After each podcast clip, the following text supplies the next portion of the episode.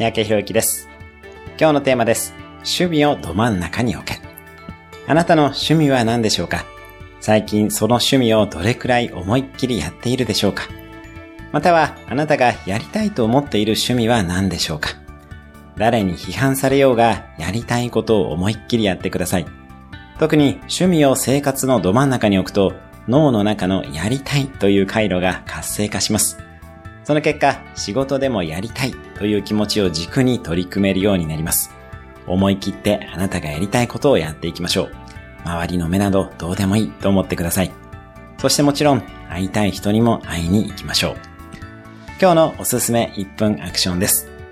人から否定されそうなやりたいことをあえて計画してみる。今日も素敵な一日をお過ごしください。